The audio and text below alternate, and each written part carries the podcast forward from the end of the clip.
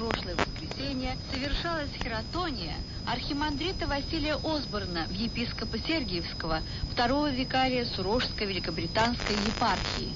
Митрополиту Сурожскому Антонию сослужил экзарх Константинопольского патриарха архиепископ Феотирский Григориос вместе со своим викарным епископом Диоклийским Калистом. Сослужил также архиепископ Керченский Анатолий.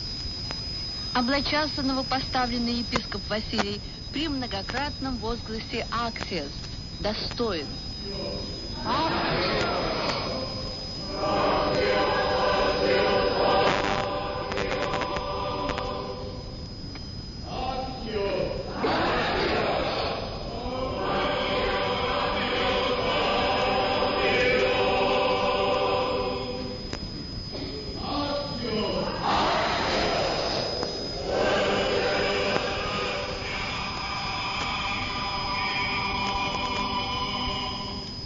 Владыка Василий родился в американской семье и познакомился с православным епископом, когда он молодым студентом изучал греческую литературу у православного профессора-священника. Не прошло и пяти лет, как и он сам присоединился к православной церкви и приступил к изучению святоотеческой литературы. Приехав в Англию и став священником, он уже в течение 20 лет обслуживает русский православный приход в Оксфорде.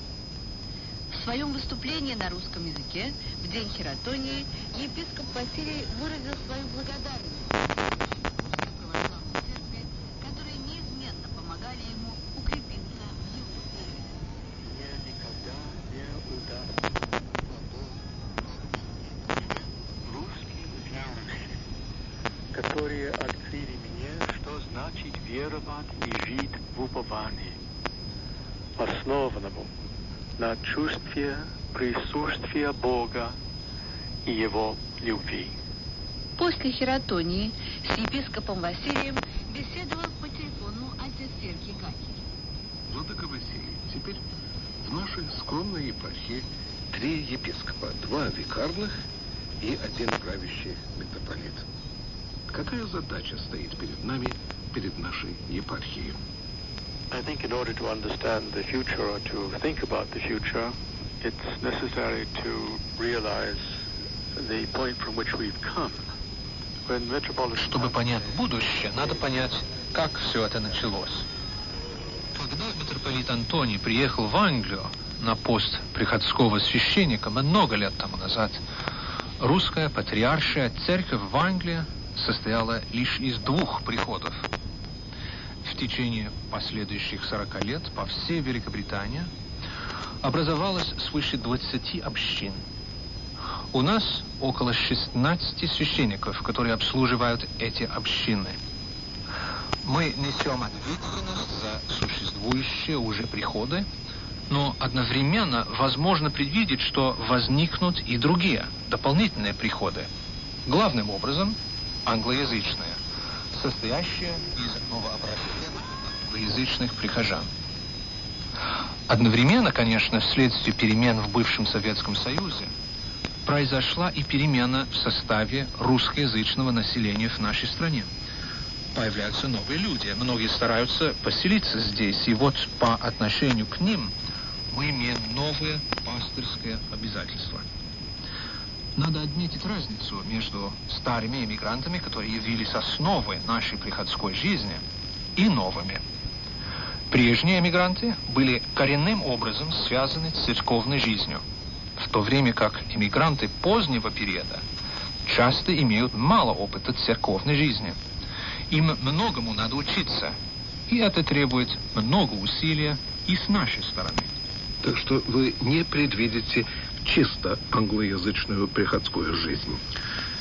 Если говорить об епархии в целом, то нет.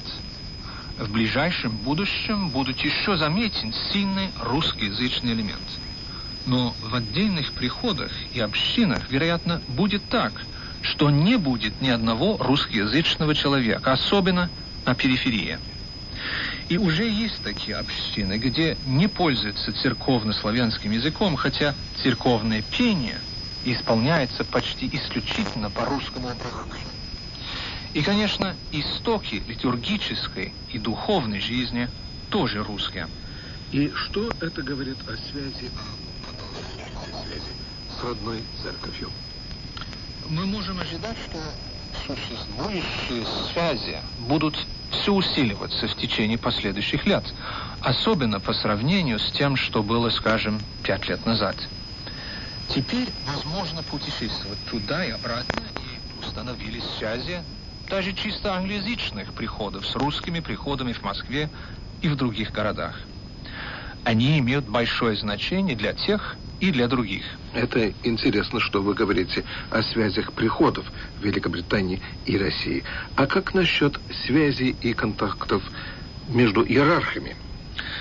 На уровне иерархии прежде поддерживались чуть ли не единственной связью с матерью церковью. И, несомненно, это будет продолжаться. Надеюсь, что мы сможем внести свой вклад в архиерейские и поместные соборы Русской Православной Церкви.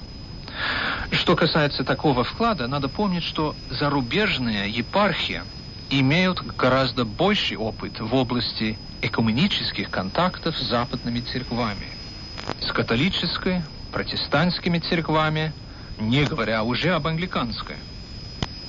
И у нас гораздо более развито понимание наших соседних церквей, чем это возможно в русских условиях. И вот на это можно указать как на область, в которой мы можем сделать свой важный вклад. Одно это наш опыт в области экуменизма, а другое это опыт просто православной жизни. Например, у нас есть свой епархиальный устав – и он вносит, как мне кажется, нечто особое в мышление русской православной среды. И один элемент в нашем уставе, который еще надо прибавить, не утвержден Священным Синодом Русской Православной Церкви, но мы все-таки действуем по этому уставу, это что мы хотим взять на себя право избирать собственного своего епископа, как в Древней Церкви и в некоторых нынешних православных церквах. Так что есть и этот опыт, который мог бы иметь свое влияние в русской православной церкви в целом.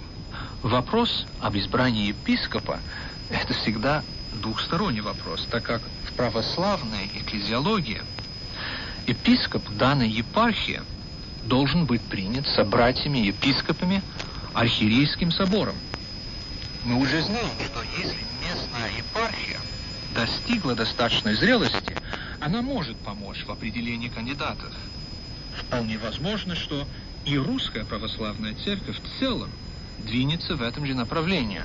А если так, это будет, конечно, применением тех решений, которые уже были приняты собором 17-18 годов. Да, в самом деле. Так что это совсем не новость. Надо просто возрождать такое отношение к этому вопросу. Но вы лично все-таки за такое избрание? Я так понимаю, потому что вы же являетесь одним из авторов нашего устава, который мы вместе проводили в жизнь и усовершенствовали постепенно, как нам кажется, в течение этих лет. Несомненно, я не против этого. И в самом деле мне кажется, что для православной церкви, особенно в диаспоре, очень полезно ввести какую-либо форму выборного начала – но то же самое можно было бы и сказать даже о русской православной церкви на родине. Владыка Василий, вы только что пережили важный, можно сказать, важнейший момент в вашей жизни. Как это влияет на вас, как определяет ваше отношение к делу епископского служения? Епископ, прежде всего, является центром единства каждой епархии, связывающим звеном и поэтому он должен быть открыт всем и всякому его епархии. В данный момент преобладает чувство, что мои возможности несоразмерны с возложенными на меня обязанностями. Тем не менее, Владыка Василий, благодарю вас, что вы становитесь открытым и для нас, и для наших слушателей.